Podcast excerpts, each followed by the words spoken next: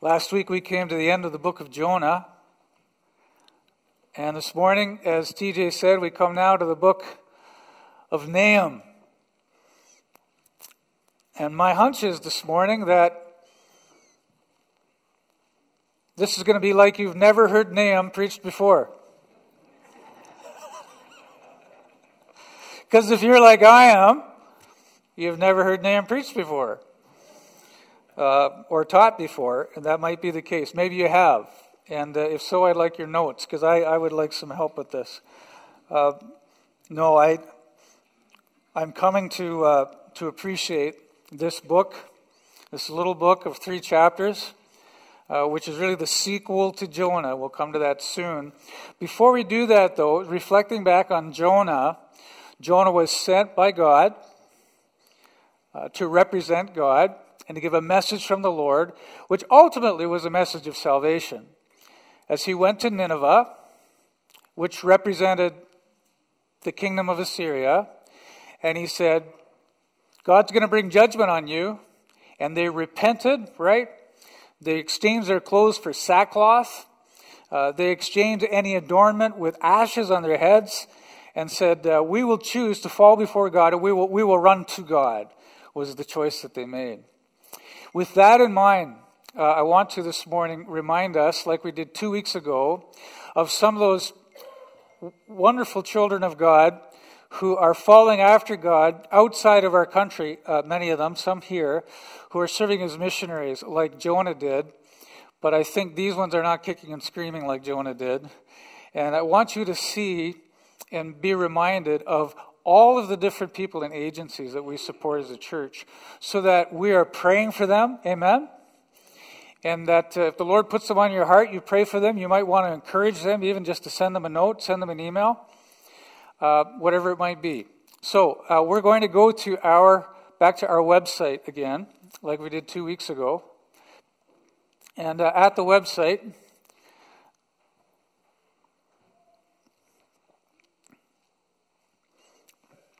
What you'll do, okay, well, we'll talk about it. Can we get that on there?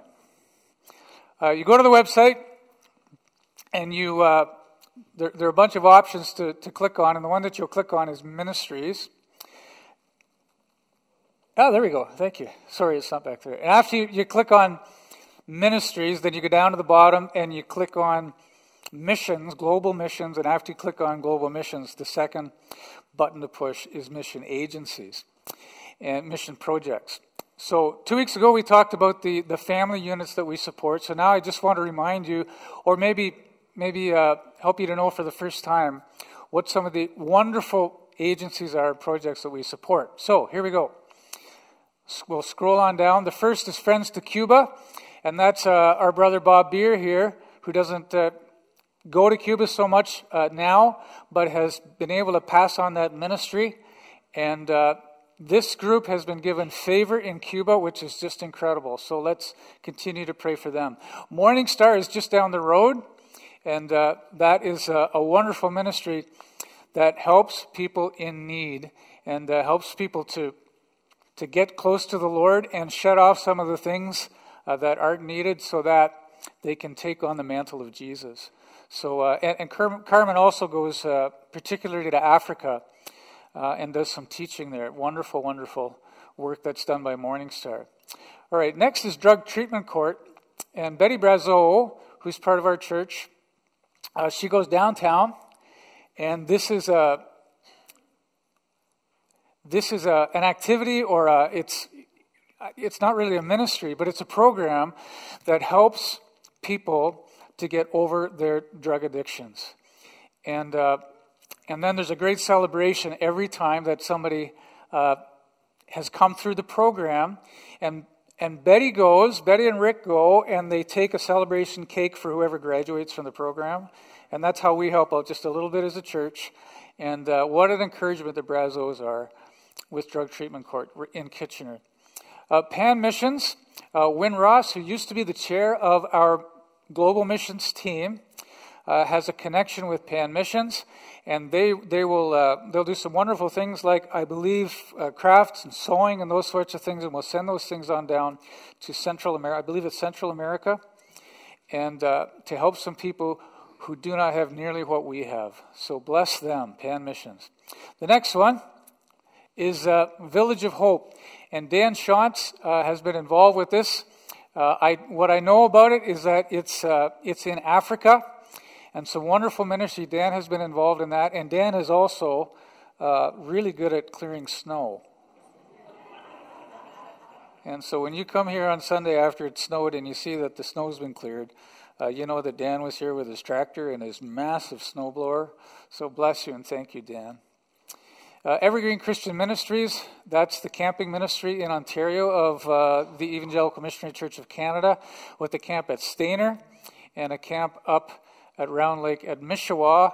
Fourth week of family camp at Missawa. Uh, we encourage you to go if you can. Uh, book a place. We'll be a n- number of us will be up there as a church. Right, fourth week of fourth week of family camp at Missawa. Then Teen Challenge. Uh, most of us have probably heard of Teen Challenge, a powerful ministry, again, that helps to see people delivered, but more than just delivered, but also discipled uh, and freedom from, from addictions. Located just south of, of uh, London, and there, there's a women's ministry at Aurora, I believe, of Teen Challenge too. Uh, African Christian Mission, the Clausens are involved with that, and uh, we actually had a uh, a, a few of the, the brothers and sisters from Africa were here a few months ago that we were able to see. And uh, churches being established, people being discipled. God is doing great things in Africa through that mission as well. And then Pamir Ministries, uh, this is one of those ministries that is to, uh, uh, it's confidential. What do you call them? It's, a, it's one of these ministries that's sensitive, a sensitive area. So we won't give many details about that. But what I will tell you is that I know from this ministry that thousands of people have come to Jesus through the ministry uh, that they're involved in. So praise God for that. Is that it? Is that the last one? There it is. Awesome. Thank you so much for that. And again, uh, please be praying for all of these. And if you want to know more about them, you can hop on our website and, uh, and have a look. Also, out in the uh, at the end of the hallway, you go out into the foyer and walk to the end of the hall, and there is a big, beautiful quilt of the world back there that was uh, made primarily by by Winross and with some help from others, and we are asked if you have ever been on a mission experience somewhere in the world that you go and uh, you get a pin and put the pin where you went to be an encouragement to say, look at all the places that people from Wilmot Center Church have been. Okay? And uh, if you can't find the pins, I'm not sure where the, where the pins are kept. Where's TJ?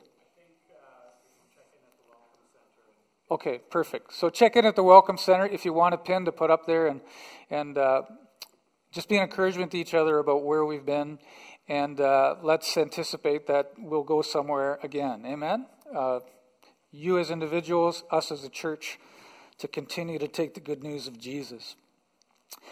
Well, coming to the end of Jonah, we're coming to Nahum, and uh, I'm reminded that every game, every sport has rules, right? And uh, rules are meant not to be broken.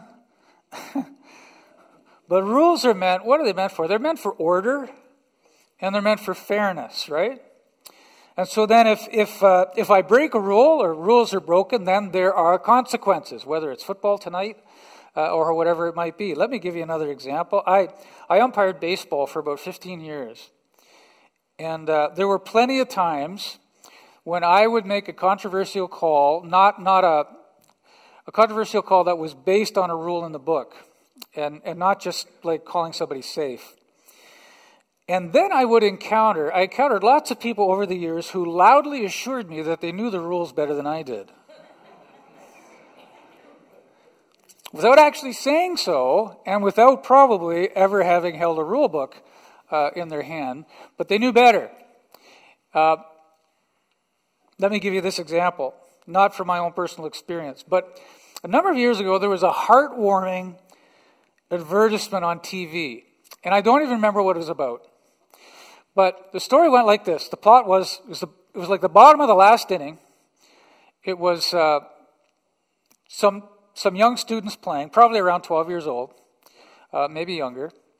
It's the bottom of the last inning. There are two out, bases are loaded, and the home team is out in the field. So they got to get this last batter out in order to win. So uh, our focus of attention goes to center field, and there's this young boy out there who's quite shy. Actually, should have been in right field, but he's in he's in he's in center field, um, and and he's timid and he's shy, and he's our focus of attention. We'll call him Billy. Ball's pitched. Batter hits the ball, and of course, you know where it's going to go. Goes out to Billy. And Billy freezes for a moment because uh, apparently he doesn't catch the ball very often, which is why he shouldn't be in center field. But in any event, what he does immediately when he sees the ball go up, after he freezes, he turns around, throws down his glove, and he starts running after the ball. Isn't that what you do? So he's running after the ball, and of course, everyone in the stands becomes a little bit discouraged because he's dropped his glove. But what he does is he runs, and brilliantly, he takes off his hat, sticks it out, catches the ball, and the fans are euphoric. They're just thrilled because he won the game. Third out. No, that's the problem. So there's a rule, it's in 5.06 of the rule book. And the rule states basically that if you detach a part of your uniform, that would be like your hat, probably not your shirt, but if you detach part of your uniform like a hat, and you even touch a ball, never mind catch it, you touch the ball that's been hit. It's an automatic triple.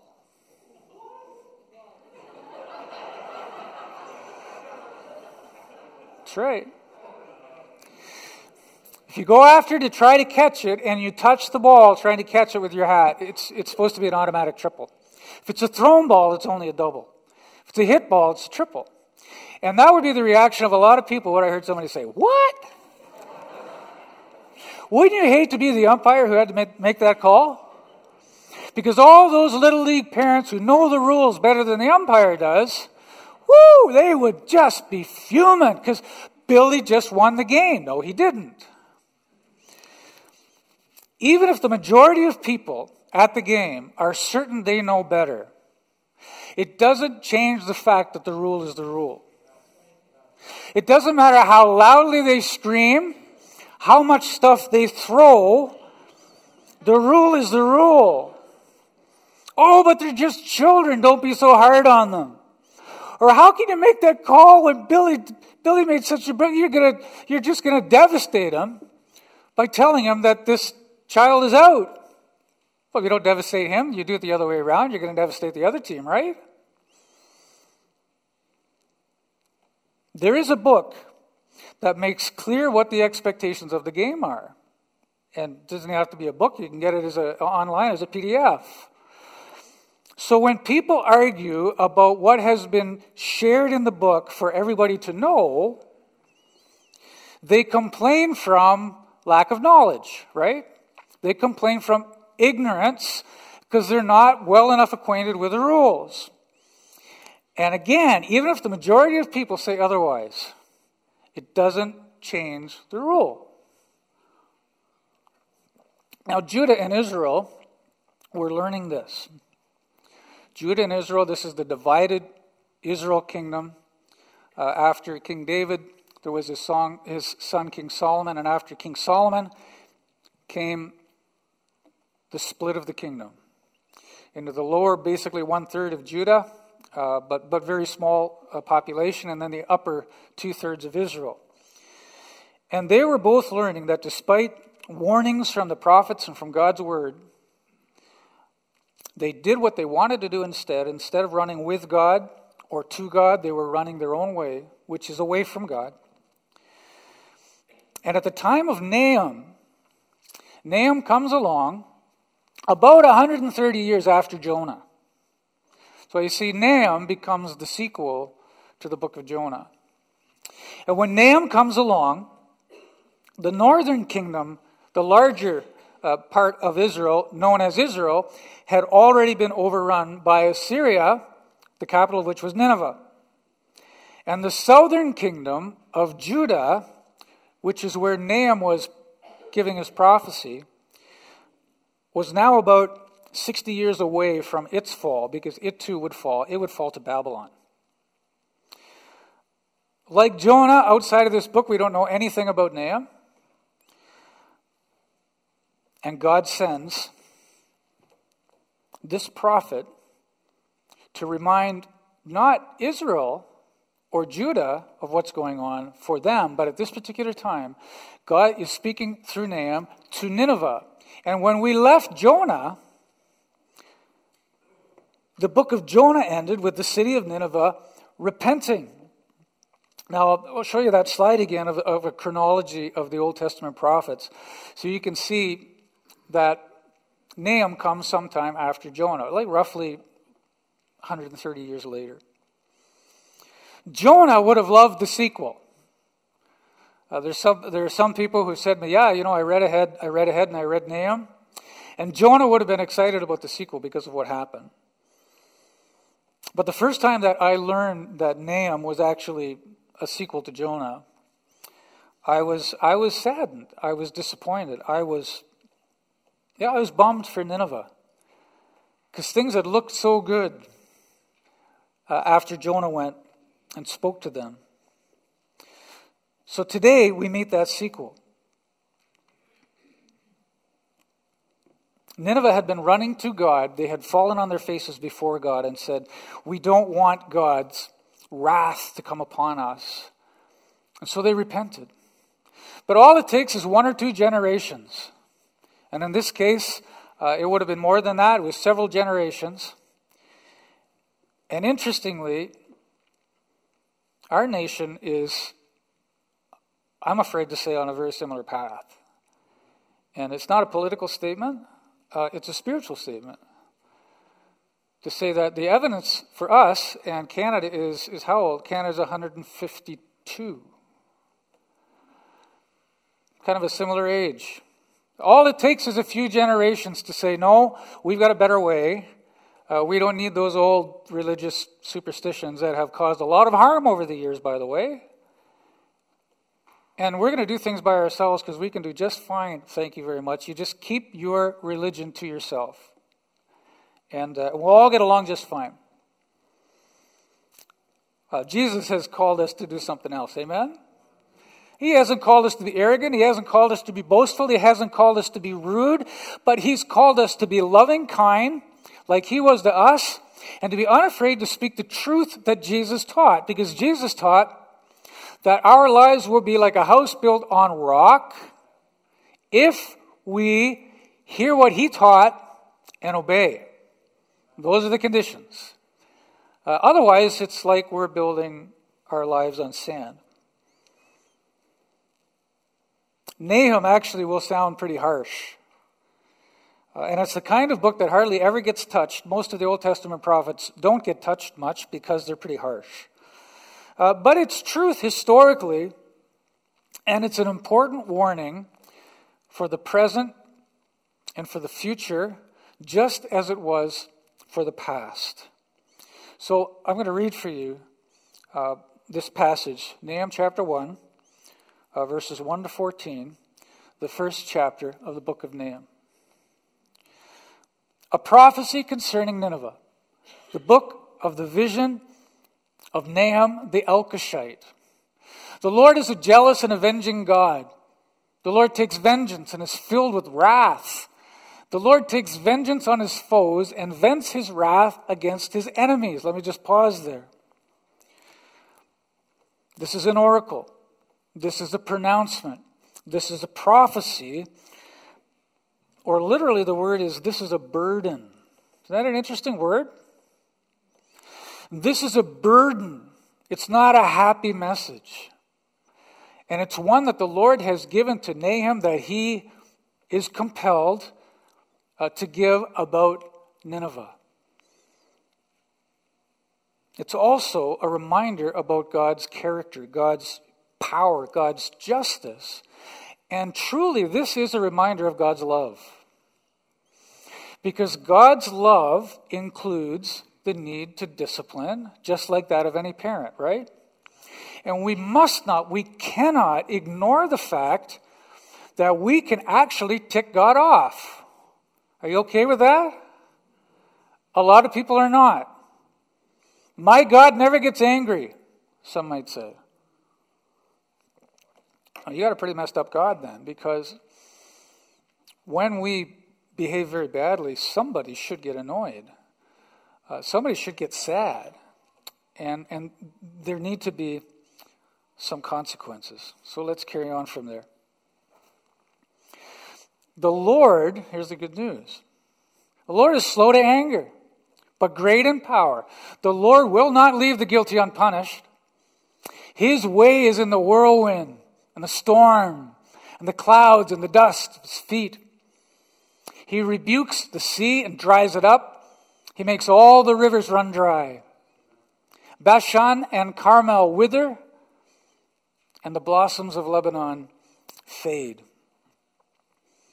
Uh, God is not just a one characteristic being.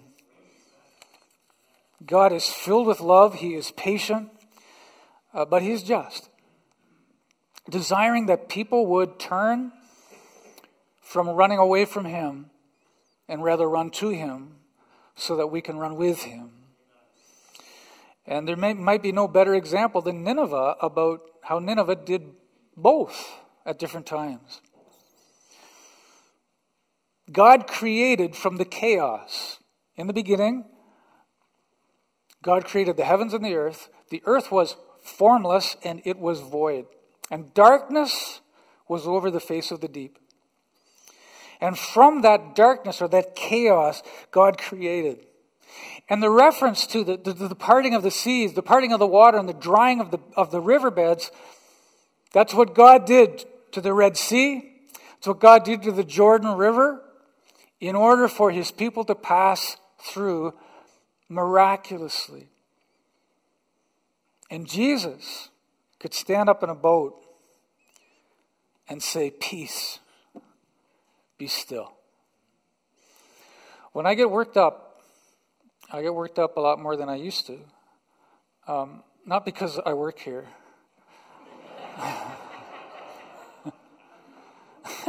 but because of grief. I, I, I often repeat the words, Peace be still, in the name of Jesus. Just over and over and over and over again. And the Spirit just so graciously ministers and brings, helps to bring things down and to give hope. Bashan, Carmel, Lebanon were mentioned because they were beautiful, fruitful districts. The cedars of Lebanon, vegetation, great forests. And so they're mentioned here that they will not be that way after the Lord is done with what he will do, not that he wants to do it, but because he's responding to the desires of those who have chosen to run away from him. The next verses. The mountains quake before him and the hills melt away. The earth trembles at his presence. The world and all who live in it. Who can withstand his indignation? Who can endure the fierce anger? His wrath is poured out like fire. The rocks are shattered before him. There are many people who would say, and I completely understand it, you know, all of this talk about God being in the wind and God being in the rain, God being in the storm and the lightning, you know, we know, we understand that now because science tells us how they all happen. And I want to offer from the bottom of my heart, it's not either or. Because they can live together, amen? What we would declare is that the source of all of these things, whether it's the wind or the rain, or the lightning or the storm, the source of all of those things which can be explained by physics, the source of that is the all powerful Yahweh. Amen? And there are times when there are inexplicable activities in the sense that, oh, we didn't see that coming, even though physics could describe it. Say, is that not the hand of the Lord? And God, who has created all of this order, yet can miraculously step in and do something outside of that order as only He can, like He did with the birth of Jesus, like He did with the death of Jesus, like He did with the resurrection of Jesus, like He did with the parting of the Red Sea, like He did with the parting of the Jordan River. Along with the order that He has made possible that we can explain with good science. The next verses. The Lord is good. The Lord is a refuge in times of trouble. You say amen to that? He cares for those who trust in Him. He cares for those who trust in Him. You receive that this morning? He cares for those who trust in Him. But with an overwhelming flood, He will make an end to Nineveh. He will pursue His foes into the realm of darkness. This is a prophecy that's being given to Nineveh after Nineveh has conquered the northern part of Israel, known as Israel. And he's saying, Yeah, you did that, and I let you do that because my people needed to be disciplined. But you're not going to go without discipline too because you don't follow me either. And so that would be coming, and that's why God is making this clear. Nineveh's strength was misplaced. Uh, Nineveh, Nineveh trusted in itself. An overwhelming flood is symbolic of an invading army. And for a time, Nineveh had experienced the light of God. They had humbled themselves by God, but later had rejected it. And darkness is a metaphor for judgment, even eternal judgment. Uh, we carry on. Whatever they plot against the Lord, he will bring to an end. The trouble will not come a second time. They will be entangled among thorns and drunk from their wine, and they will be consumed like dry stubble. I do not want that ever said about me. Is that a little bit frightening? That's the kind of awe and reverence that we must not forget to experience before God. Praise His name. We have so much to give God praise for. We need to just keep praising Him. And there are times when we need to remember wow, God, you are beyond anything that I could possibly be. You are powerful you are amazing, and you are to be awed and revered and worshiped. Nineveh had become proud and arrogant. The, the city was prosperous. But they felt they were invincible like a hedge of thorns. They felt secure enough that they could just eat in their gluttony, drink in their drunkenness, and nothing could touch them. But what is clear is God gives this message to them and says, no matter how secure you might think you are in yourself, when you oppose me, then I must oppose you. From you, Nineveh, has one come forth who plots evil against the Lord and devises wicked plans. That was a, a leader by the name of Sennacherib. And if we went into, uh, into the history in, in 2 Kings, Isaiah was a, a prophet. Sennacherib threatened uh, Judah, and the Lord pushed back. And this, I believe, is, is who's being referred to here, is Sennacherib. This is what the Lord says. Although they have allies and are numerous. They will be destroyed and pass away. Although I have afflicted you, Judah, I will afflict you no more. That's all in the future tense, because Judah will also be taken captive by Babylon, And God says, you, you need to experience some discipline, but it will not last forever. Because you will once again turn back to me, and then you will again be blessed.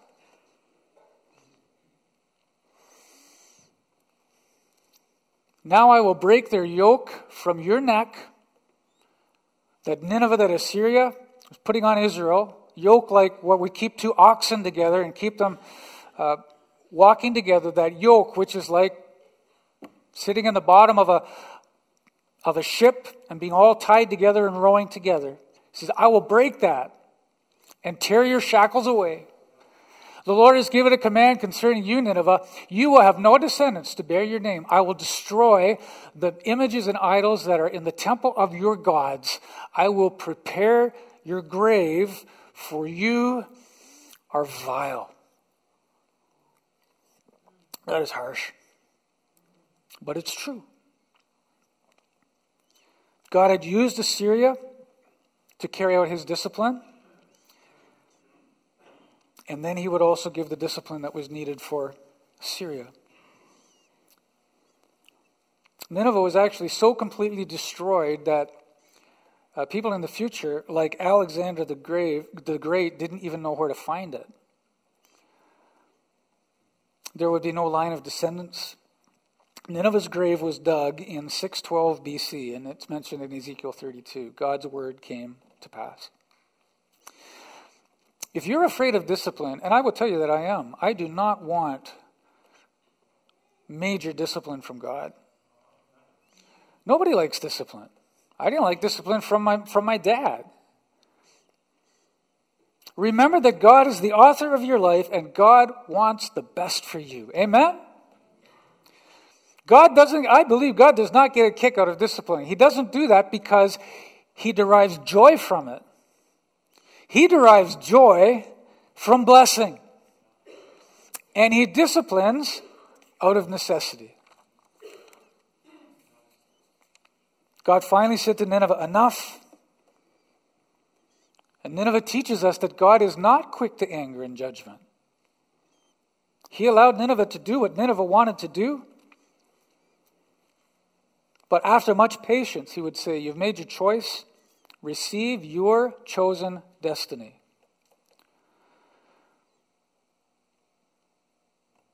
The choice to not submit to God is basically rebellion. And that's a hard message for a lot of people to accept. To accept that if I if I choose, if I just choose that, let's say I believe in God, but I'm, I'm actually not to not to follow God. That's rebellion. It seems kind of soft, uh, but it's still rebellion. God reminds us in Revelation 20 that He is the judge who one day will hold every person who's ever lived accountable for their deeds. That includes you and me. We will be held accountable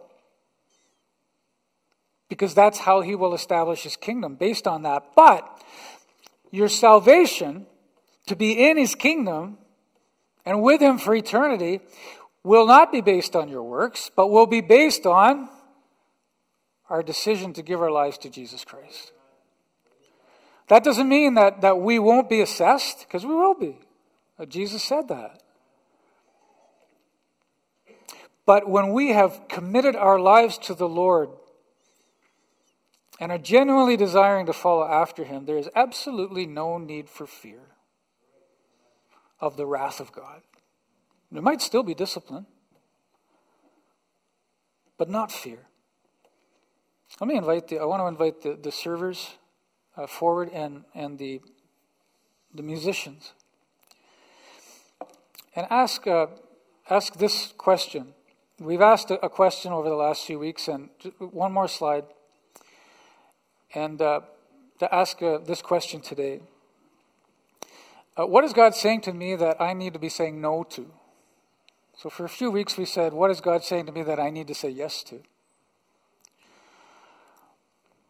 What do I need to be saying no to? I'm just going to tell you very quickly. When I was in university in London, I went to I took a train to Montreal to see some friends at, friends at McGill. and to go watch uh, a production at uh, Olympic Stadium. And I was not following the Lord. I knew better, but I wasn't following the Lord. I visited my friends at McGill, got on the train, started coming home, and man, oh man, the Holy Spirit spoke to me so incredibly profoundly. And He asked this question to me Do you want to follow me, or do you want to follow yourself? Are you going to live for yourself, or are you going to live for me? And it hit me like a brick wall and I knew I needed to choose. And that's partly why I'm here today. That's the path that God put me on. But I recognized at that time that there were some things that I really needed to give up. I needed to stop. And chief among them was my penchant, just as anybody has, for control of my own destiny. But rather to say to God, no, I need to submit to you, Lord. And I need to make that decision. Is it all about me or is it all about God? Will I live for me? Will I live for God? Is there anything that God would be saying to me or to you today that we need to say no to? That we need to set aside or we need to, need to choose in the strength of the Holy Spirit not to pursue? Now, having said that, uh, we remember Jesus today. And we want, instead, to live out that decision to follow after Jesus rather than ourselves. I want to read just these few verses from 1 John chapter 1. Please be encouraged by this. This is the message we have heard from him and declare to you. God is light. In him there is no darkness at all. If we claim to have fellowship with him, yet walk in the darkness, we lie and don't live out the truth. But if we walk in the light, as he is in the light, we have fellowship with one another, and the blood of Jesus, his son, purifies us from all sin. You say amen? If we claim to be without sin, we deceive ourselves and the truth is not in us. If we confess our sins, he's faithful and just, will forgive us our sins and purify us from all unrighteousness. But if we claim we haven't sinned, we make him out to be a liar, and his word is not in us. If you have never done that, please do it today. Or if you need to come back to that place to say, uh, Lord, I, I just need to, to restore that relationship with you that's been off. Oh, may it be today as we remember him and the power of his blood and what he did for us.